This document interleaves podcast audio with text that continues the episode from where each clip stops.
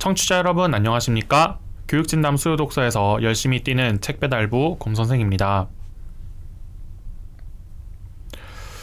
네, 청취자 여러분 한 주 동안 잘 지내셨는지 궁금합니다. 어, 지난주에도 말씀드렸지만 새해 계획 아직도 잘 실천하시고 있는지요? 그 지난주에도 말씀드린 것이지만 작심삼일 곱하기 100 하면 1년. 네, 저도 열심히 3일째 무너지는 것들을 실천하고 있습니다. 새해 계획 아무쪼록 잘 이행하시고 있기를 기원하고 있겠습니다. 2021년을 책으로 정리하는 시간을 갖고 있었습니다. 올해의 책 2021 특집. 아, 오늘이 마지막 시간입니다. 이제 각종 언론 매체에서 선정 언론 매체에서 선정한 올해의 책 중 4권을 같이 골라 읽어보는 시간인데 이번이 벌써 네 번째입니다. 지난주 예고에도 말씀드린 것과 같이 그 제가 최소한 제가 알아본 바로는 각종 일간지 선정 올해의 책 어, 최다 선정작입니다. 무려 다섯 개. 예, 별이 다섯 개도 아니고 다섯 개의 신문사 언론사에서 선정한 올해의 책. 경향신문, 문화일보, 시사인, 한겨레, 한국일보가 선정한 책. SF적 상상력은 있지만 SF는 전혀 아닌 아주 진지한 사회 비평 에세이인 앞에 보시는 요거 김초엽, 김원영 작가가 함께 쓴 사이보그가 되다라고 하는 책을 이번 주에 읽어보도록 하겠습니다. 청취자 여러분의 기억 속으로 책을 배달해 드리는 2분 퀵 서비스입니다. 기계와 결합된 인간이라는 단어 이거 들으면 어떤 이미지가 떠오르시나요? 그 아마 청취자 여러분 중에 나이대가 좀 있으시다면 로보캅 정도가 조금 많이 거슬러 올라가는 이미지일 것 같습니다. 학생 청취자 여러분이라면 뭐 마블 시리즈의 아이언맨이나 윈터 솔저 뭐 혹은 팔콘 같은 캐릭터들 기계랑 인간이 결합해서 어 인간 이상의 어떤 기능을 하는 기능을 보여주는 그런 캐릭터들 많죠. 뭐 탈착이 가능하든 아니면 뭐 유기적으로 결합한 상태든 이렇게 인간과 기계가 결합한 존재를 우리는 보통 사이보그라고 부릅니다. 이 책의 제목이죠. 자, 근데 이 책에 따르면 정말 말 그대로 기계와 유기체가 결합한 존재를 우리가 사이보그라고 부른다면 우리 주변의 사이보그는 이미 정말 많이 존재합니다. 바로 각종 보조기구들을 사용해 살아가는 장애인들 바로 그 주인공입니다. 하지만 현실의 이 사이보그들은 사이보그에게 별로 친절하지 않은 세계에서 사회 문화적으로 구성된 어떤 물리적 환경 때문에 굉장히 많은 불편함을 안고 살아갑니다. 음성 지원을 하지 않는 키오스크라든가 경사로가 없는 건물이라든가 이런 물리적 환경들이 그 사이보그들을 살아가는데 사이보그들이 살아가는데 너무 불편함을 끼치는 것이죠. 현실의 사이보그들한테 어, 이 비장애인들이 그려내는 사이보그의 이미지는 어쩌면 환상이나 거짓말처럼 느껴질 수도 있습니다. 바로 그 불편함 때문에 말이죠. 진짜 사이보그들과 공존하는 세계를 만들기 위해서 관점을 바꿔야 할 시간이 올 것 같습니다. 그 관점을 바꾸는데 도움을 주는 책, 김초엽, 김원영의 사이보그가 되다. 라는 책을 이번 주에 청취자 여러분과 함께 읽어보도록 하겠습니다. 예, 어, 제가 이 책을 읽어본 결과, 어, 최다 선정될 만한 이유가 있다. 예, 그 장애인이라고 하는 사회 문제를 굉장히 진지하게 접근하면서도 동시에 굉 최첨단의 어떤 사회 문화 이론과 결합을 시키고 그 사회 문화 이론과 결합되어 있는 그 실예 사례들을 약간의 SF적 상상력을 동원하 동원해서 보여준다. 사실 이 여러 가지 요소들을 한 권의 책으로 성취하기가 대단히 어려워 보이잖아요. 그냥 딱 듣기만 해도. 네, 어, 그 요소들을 전부 다 성취한 책입니다. 그러니까 약간 어려워서 중학생 청취자 여러분께는 조금 어려울 수도 있지만 고등학 학생 청취자 여러분이시라면은 뭐 수능 비문학 정도를 공부한다라는 느낌으로 읽으시면 뭐 그다지 어렵지 않은 내용이면서도 동시에 굉장히 풍부한 사례와 그리고 여러 가지 생각해 볼 만한 거리들을 굉장히 많이 던져주는 책이더라고요. 사실 놀랐습니다. 네. 그래서 받을만 했다. 예. 그 최다 nominate 이런 거 이제 보통 그 Book of the Year라고 하죠. 여러 매체에서 선정한 책들 중에 가장 많은 후보작에 오른 뭐 그런 작품들 Book of the Year라는 명성에 걸맞는 그런 책이라는 생각이 들었습니다. 뭐 조금 어려운 책이긴 하지만 그럼에도 불구하고 저와 같이 한번 읽어보시죠. 꼼꼼하게 이 책을 읽은 청취자 여러분을 위해 핵심을 짚어드리는 이종보통 키워드 시간으로 넘어가 보겠습니다. 제가 이 책에서 꼽은 키워드는 향상과 전환입니다. 그러니까 이 책이 여러 챕터로 이루어져 있는데 여러 장으로 이루어져 있는데 그 중에 1장에서 제기하는 문제 의식이면서 동시에 제가 생각했을 때 이 책 전체를 관통하는 주제인 것 같아요. 자, 어, 이 책 제목 사이보그가 되다인데 실제 내용은 어, 최근 여러 학문 분야로 발을 넓히고 있는 이른바 장애학이라고 하는 학문 분과의 연구 성과들을 소개하는 책입니다. 인문, 사회, 과학 등 여러 분야를 장애인의 관점에서 재해석해보는 그런 학문 분과고요. 최근에 굉장히 많이 부각이 되고 있습니다.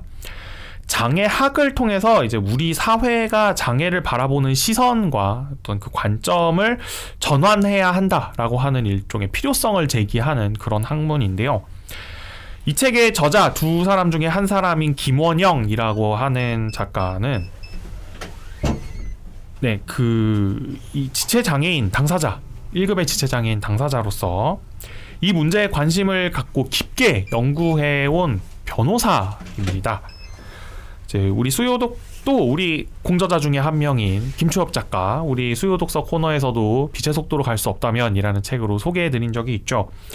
뭐 더 이상 소개할 필요가 없을 것 같습니다. 굉장히 너무나 뭐 이름만 딱 들으면 이제 유명한 그런 작가의 반열에 올랐기 때문에 다만 이제 이전 책을 소개할 때 저희가 말씀드리지 않았던 정보를 하나 더 말씀드리면 김초엽 작가가 청각장애인이라고 합니다. 보청기를 끼고 살고 있다고 해요. 그 장애학이라고 하는 관점 그 이 학문 분과는 관점의 문제를 제기하는 학문입니다. 특히 이제 이른바 장애학이라고 하는 분야에서 끊임없이 문제를 제기하는 관점은 비장애인 중심주의라고 하는 관점입니다. 그래서 어, 다루는 푼, 분야의 폭이 매우 넓고 또 이 책은 그 분야에 재미있는 우리가 관심을 갖고 볼 만한 정보들을 어, 굉장히 많이 제공을 해주고 있습니다. 특히 이제 제가 앞에서 전환과 향상이라는 게 이 책을 관통하는 키워드다 이렇게 말씀을 드렸는데 그 이 문제의식은 이런 겁니다. 이 비장애인 중심주의적인 관점에서 장애인을 바라볼 때 항상 치료의 관점에서 접근을 한다는 거예요. 그러니까 비장애인의 상태를 아 장애인의 상태를 비장애인과 비교를 해본 다음에 그 비장애인이 갖고 있는 어떤 상태를 비장애인의 상태로 끌어올리는 치료를 해야 된다라고 생각하는 것이죠. 그러니까 비 장애인이 갖고 있는 특성 중에 어떤 능력을 향상시켜서 비장애인과 비슷한 수준으로 만들어야 만들어야 된다.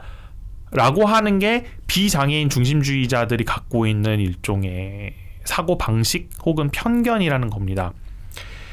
근데 이런 이걸 하려면 대단히 많은 비용이 들어가고요. 또 달성하기도 매우 어려운 목표고 장애인 당사자들에게도 소화하기 매우 어려운 과정을 요구합니다. 예를 들어서 시각 장애인인데 뭐 예를 들어서 뭐 유전적인 특성 때문에 시각 장애인이 됐다. 이런 사람이 보이게끔 그러니까 사람들이 시각을 통해서 이렇게 보는 것처럼 보이게끔 한다는 게 당연히 굉장히 어려운 일이겠죠. 네. 그리고 뭐 대단히 많은 수술을 해야 되기도 할 거고 뭐 그걸 감내하는 게 장애인한테 어, 쉬운 과정은 당연히 아닐 겁니다. 자, 그런데 뭐 설령 그런 향상이 가능하다고 하더라도 지금 현재 장애인의 삶을 개선하는데 얼마큼 도움이 될 것인가? 사실 이것도 한번 물어볼 만한 질문입니다. 장애인 당사자인 김원영과 김초엽 작가는 둘 다 모두 이 질문에 대해서 굉장히 부정적으로 답변을 하는 편입니다. 그러니까 물론 그런 향상의 노력이 의미가 없다는 것은 아닙니다. 단지 지금 당장의 삶을 낫게 하는 데에 어 좀 너무 먼 약속이 아닌가라는 문제를 제기하는 것이죠. 대신에 그 장애인 당사자들이 그 장애를 겪고 있는 그 특성 외에 뭐 정상적으로 작동하고 있는 다른 기관들을 이용할 수 있게 한다면 뭐 지금 당장의 삶을 낫게 하는데 좀더 어, 쉽고 편하지 않겠어? 비용도 적게 들고 이게 바로 이 두 작가가 제기하는 문제 의식이거든요. 이걸 전환이라고 부릅니다. 이게 사실 좀 제가 지금 드린 설명이 좀 추상적인데 그 저한테 이 문제 의식을 확 꽂히게 해준 사례를 하나 말씀드릴게요. 이제 당연히 이 책의 1장에 나오는 사례인데 김초엽 작가가 대학을 다닐 때 수업이 계속 음성으로 진행을 되다 보니 진행이 되다 보니까 뭐 당연하죠. 이제 비장애인들한테는 다 들리는 거 다 들리고 뭐 말하는 거 다 알아들을 수 있으니까 음성으로만 강의가 진행되니까 너무 불편했다는 겁니다.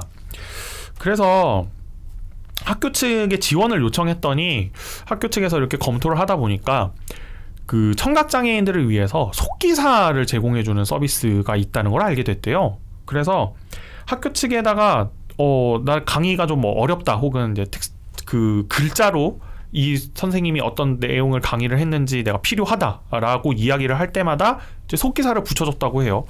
뭐 속기사를 붙여주는 거는 뭐 시급을 주면 되는 일이고 속기사가 없는 직업도 아니고 뭐 속기 하는 게 뭐 그렇게 기술적으로 어려운 것도 아니거든요. 지금 충분히 다들 하고 있는 거고 예를 들어서 방송사의 프롬프터라든가 혹은 뭐 국회에서 그 논쟁하는 거 적는 속기사들 다 있잖아요. 있는 기술이고 돈을 주면 다 사용할 수 있는 기술이란 말이죠.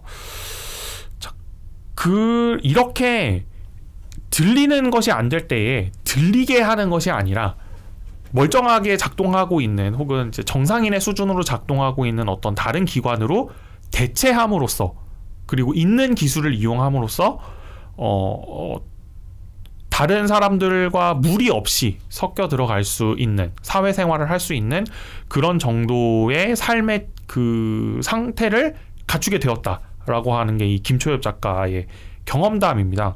어, 굉장히 재밌더라고요. 뭐 또 이런 것도 상상해 볼 수 있겠죠. 뭐 아예 눈이 보이지 않는 시각 장애인의 경우에 어, 눈을 보이게 하는 게 아니라 뭐 예를 들어서 물건이 가까이 오면 삐삐삐 소리가 나는 센서를 달아준다든가 뭐 이런 거는 우리 주변에 너무 흔하게 있잖아요. 자동차 타보시면은 주차 안내하는 아주 간단한 센서도 이 정도 기능은 한단 말이죠. 뭐 이런 것들로 전환을 할 수 있다는 겁니다. 이게 이제 바로 전환이 향상보다 갖는 그러니까 향상에 비해서 전환이 갖는 이점인 것이죠. 이미 있는 기술을 꽤 저렴한 비용으로 굉장히 쉽게 이용할 수 있다 라고 하는 거.